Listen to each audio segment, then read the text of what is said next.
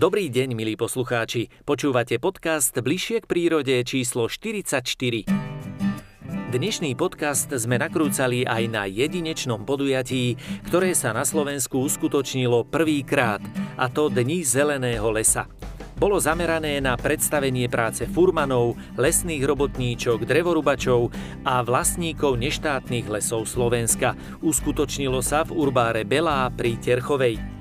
Následne sa vyberieme do poľovníckého združenia Lisec Hôsec, ktoré leží v Turčianskej kotline a je aj liahňou autorov poľovníckej beletrie. No a nedávno si toto združenie pripomenulo 60. výročie vzniku. V ďalšej reportáži Spoločenská kinológia predstavíme poslucháčom aktivity slovenských kinológov, ale aj niektoré spoločenské plemená psov, agility a junior handling a potom sa vyberieme na návštevu k deťom, ktoré sú hospitalizované v bansko fakultnej nemocnici. A tu častokrát navštevujú aj lesní pedagógovia. Prinášajú deťom vôňu lesa, rôzne prírodné materiály a raz ročne aj živý vianočný stromček poslednej reportáži podcastu Bližšie k prírode uvedieme premiéru Vianočnej piesne Ihličím rozvonia a to v interpretácii ľudovej hudby Hoťapo a žiakov základnej školy slovenských partizánov Považská Bystrica. Prajeme vám, aby ihličím rozvoňal váš domov, plný ľudského dobra aj počas najkrajších sviatkov v roku, počas Vianoc. Počúvate podcast Bližšie k prírode. Koncom novembra sa uskutočnili v Belej pri Terchovej Dni zeleného lesa. Pripravila ich Únia regionálnych združení vlastníkov neštátnych lesov Slovenska. Cieľom tohto nášho e, podujatia bolo ukázať ľudí, ktorí sa skutočne starajú o naše lesy. Nie sú to imaginárne osoby, ale sú to reálni ľudia, reálni chlapi, reálne ženy, ktoré či prší, či neprší, či sneží, či nesneží, či mrzne, či slnko pečie, idú do lesa a tam robia. A obrovská časť verejnosti práve vidí ich výsledok práce a častokrát si neuvedomuje, že za tým je ten pot tej ženy, toho muža, že za tým je tie zmrznuté ruky toho kočiša, ktorý keď mrzne, tak eh, v podstate robí pre nás neuveriteľnú službu. Máme tu členov partnerstva pre prírodný park, či sú to miestni farmári, samostatní hospodári, rolníci, sú tu zástupcovia miestnej školy, e, samozpráva, starostovia, takže polovníci samozrejme. Je tu bohatý program, čo sa týka lesnej pedagogiky pre tých najmenších. Sú tu furmáni s koníkmi, je tu ukážka starého stromu, ktorý už odžil, svoje splnil z dôvodu nebezpečenstva sme ho museli dať dole, takže bola tu aj ukážka pilčickej práce.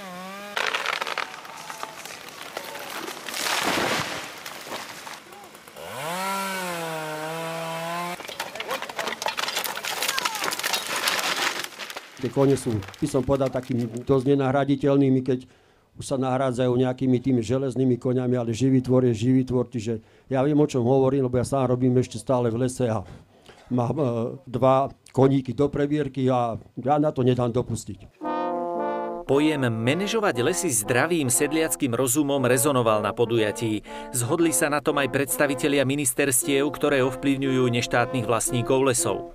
Stretli sme sa tu široké spektrum, či lesníci, polovníci, ochranári, bolo tu mnoho ochranárov, štátna správa prišla, prišli tu na predstavitelia samozprávy je vidno, že je záujem a myslím si, že aj veľké očakávania od nás majú, aby sa naozaj naštartoval, ako to my hovoríme, ten zdravý sedliacký rozum.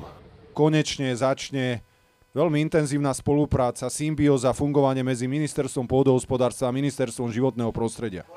Budeme sa na tú činnosť, na tie lesy a na ochranu životného prostredia pozerať zdravým sedliackým rozumom, tak ako si, myslím si, že príroda, lesy a vy všetci zaslúžite tak ako lekár sa stará o človeka, častokrát lekár so skalpelom, ktorý zareže a z toho je obrovské množstvo krvi, nepríjemné rany, ale robí to s cieľom, aby zachránil život a aby následne, aj keď možno s jazvou, ale ten človek žil. A to isté robia aj ľudia v horách. Napriek tomu, že nám možno častokrát vadia tie obrovské kolaje, ktoré zostanú po tom traktore, ale neuvedomujeme si, že možno ten traktor tam išiel práve preto, lebo išiel zobrať ten chorý strom vtedy, keď ho mal ísť zobrať, aby nevyletel z neho podkvorník a nezasiahol ďalší zdravý les, aby ho vybral. A napriek tomu, že urobil tú jazvu, urobil tu e, tie jamy, tak pomohol tomu lesu a tie jamy sa možno od tých 10-20 rokov zacelia, ale ten les zostal zdravý. Nie len o to ide vlastníkom neštátnych lesov. Ich ďalším cieľom je efektívne využívanie lesného pôdneho fondu, teda vlastných pozemkov, a to aj formou pestovania lesov a produkcie obnoviteľnej suroviny dreva. Na modernizáciu a ekologizáciu technologických postupov pri obnove lesa je možné získať aj finančnú podporu. V rámci spoločnej poľnohospodárskej politiky je tam sekcia alebo čas finančných prostriedkov sa dá využiť aj pre neštátnych vlastníkov ako žiadateľov s tým, že samozrejme jednak na obnovu lesa využitie môže finančných prostriedkov na budovanie nejakých prístupových komunikácií, samozrejme aj z hľadiska modernizácie rôznej techniky, ktorú vedia využívať v lese my ako ministerstvo cez prostredníctvo aj podhospodárskej platobnej agentúry budeme robiť všetko preto, aby PPAčka e, v zásade pokračovala v tej digitalizácii, modernizácii, nastavenia efektívnych procesov, aby v končnom dôsledku vedeli aj tí neštátni vlastníci a všetci ostatní e, normálne požiadať a byť úspešní v tých projektoch. Poviem to tak, že spraviť všetko preto, aby sme maximálne využili všetky finančné prostriedky, ktoré nám spoločná polnohospodárska politika e, poskytuje aj v kontexte toho, aby sme vedeli efektívne e, využiť pri hospodárení v lesoch a ochrane samozrejme lesov ako takých. Počúvate podcast Bližšie k prírode.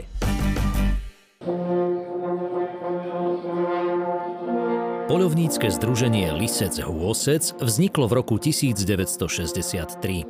Koncom novembra si pripomenuli 60. výročie založenia, no poľovníctvu sa v Belianskej doline Veľkej Fatry venovali už 10 ročia predtým, čo zdokumentoval v knihe Príbehy turčianského poľovníka Ladislav Rosival, vnúk niekdajšieho vlastníka pozemkov Edmunda Jušta.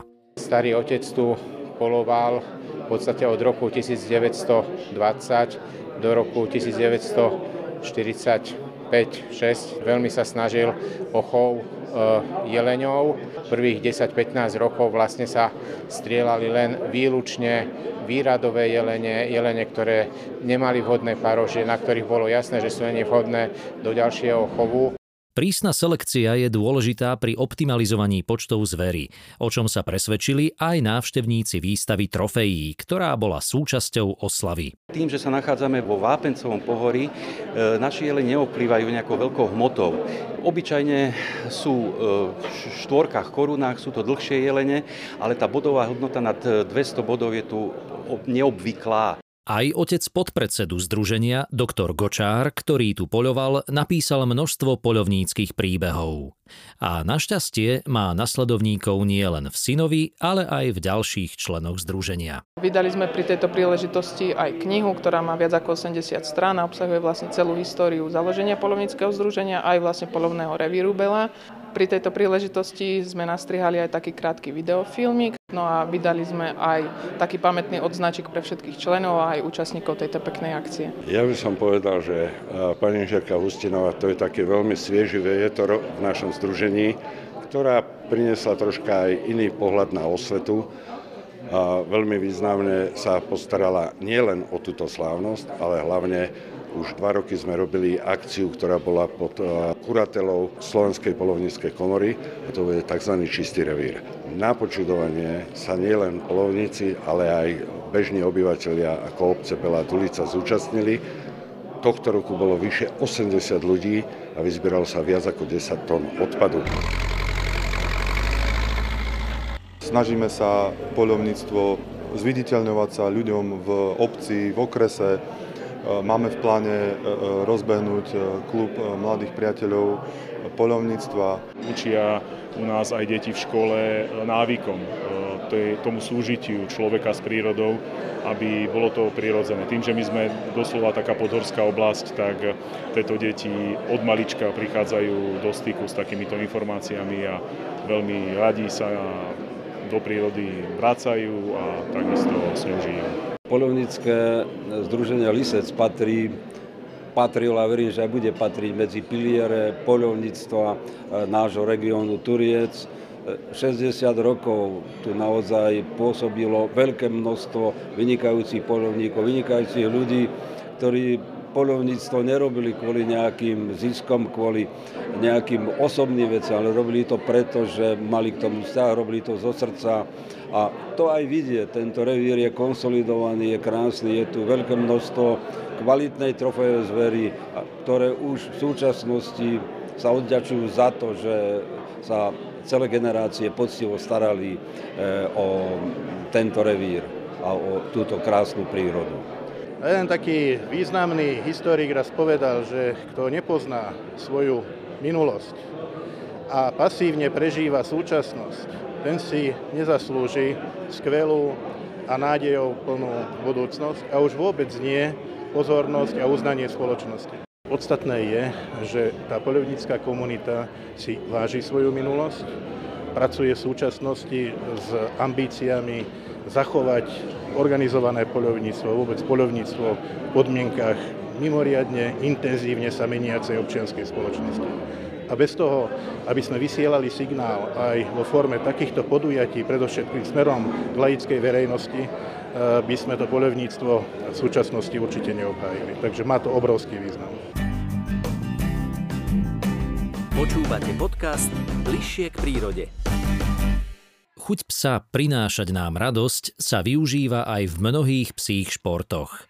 V agility sa u nás súťaží od roku 1992.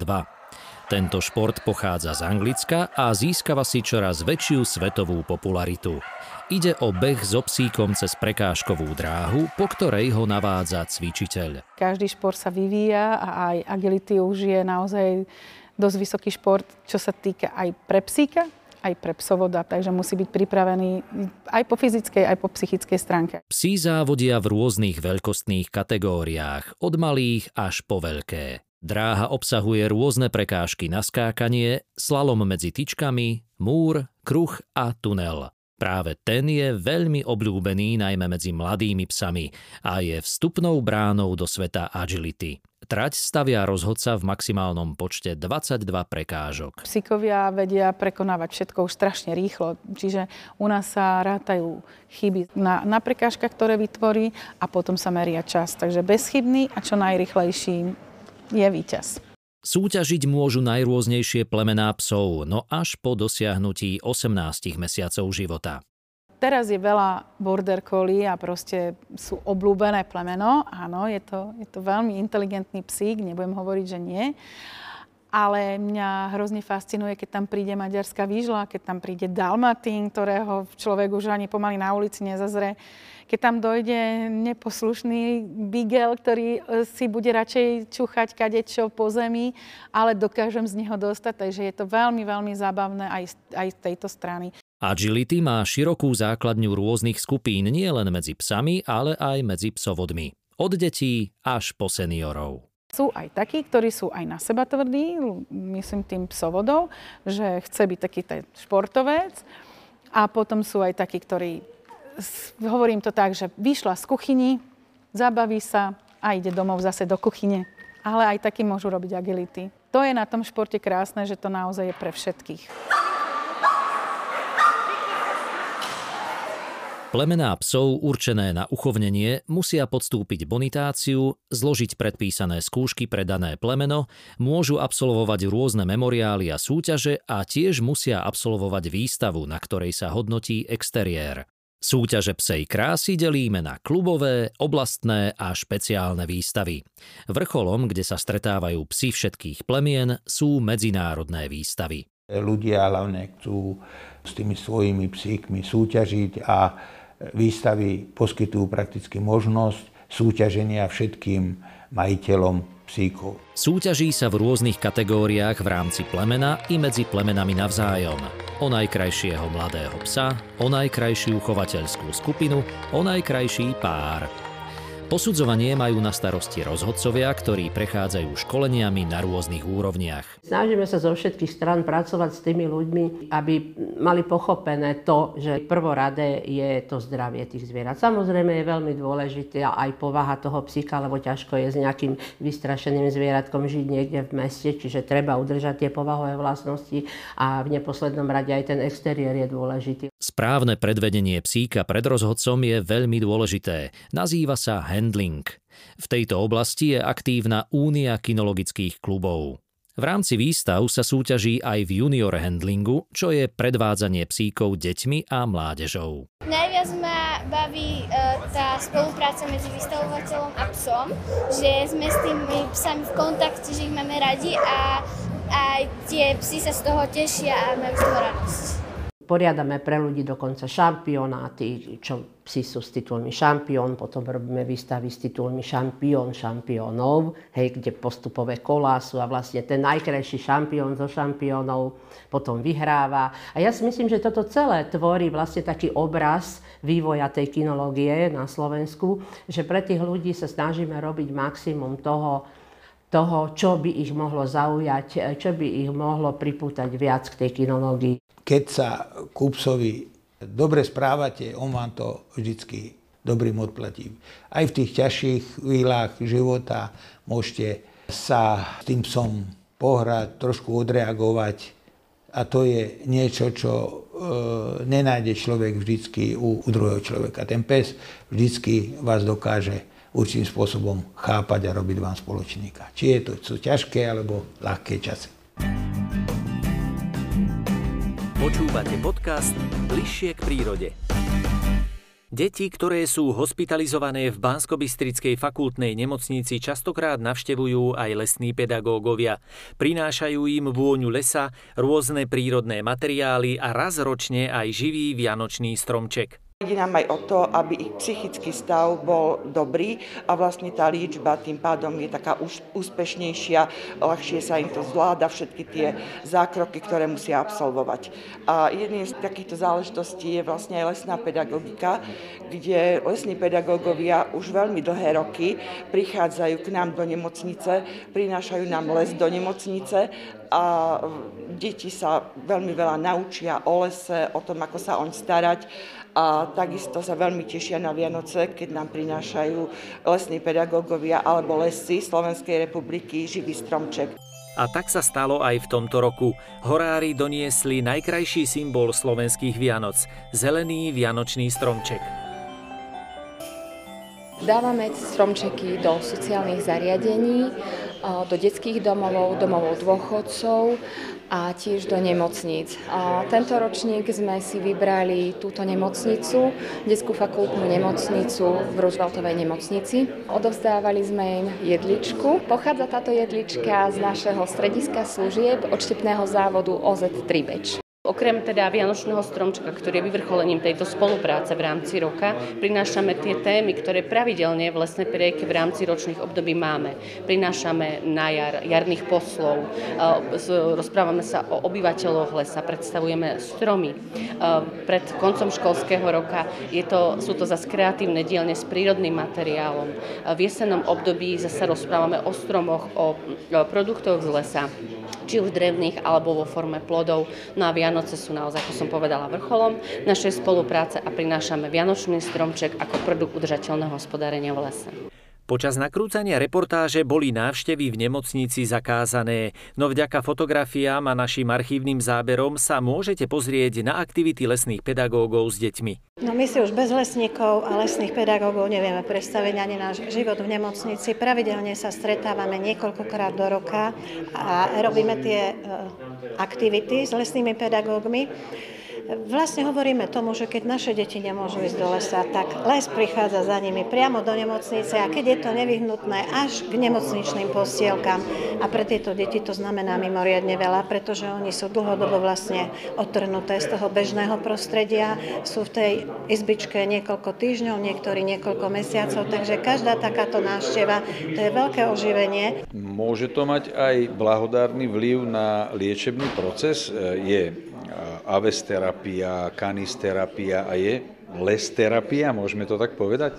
Úplne pokojne to tak môžeme povedať, že les terapia určite má vplyv na liečebný proces a vlastne to môžeme zhrnúť všetko navyše, všetko zvon. Každá takáto milá návšteva, ktorá príde a dáva deťom nové podnety a vlastne ich odpúta od myšlienok na chorobu, na bolesť, to je pre ne obrovská terapia, pretože naši lekári vždy hovoria, že minimálne polovica úspechu je psychika a všetky tie aktivity, ktoré s deťmi robíme. Keby neboli v pohode a keby nemali toto množstvo aktivít, aktivít napríklad aj z lesa, do ktorého teraz nemôžu nie tak úspešne by sa liečili. Takže pokojne to môže byť terapia a my, my to tak aj vnímame. Počúvate podcast Bližšie k prírode.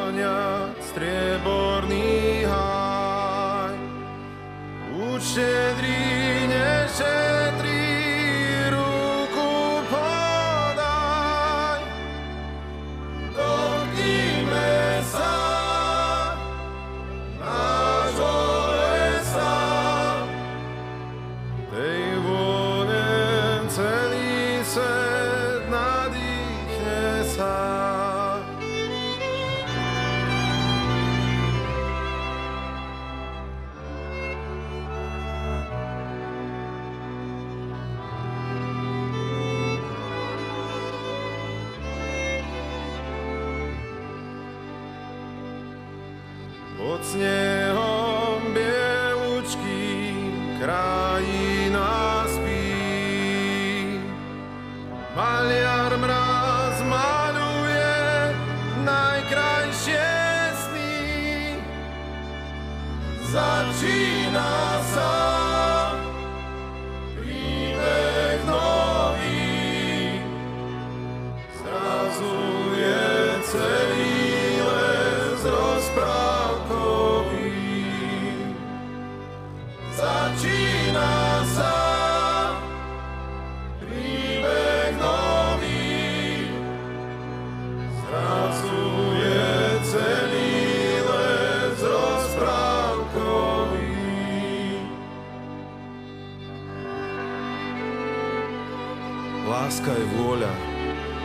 dobrý, milý. Potešiť, rozumieť v každej chvíli.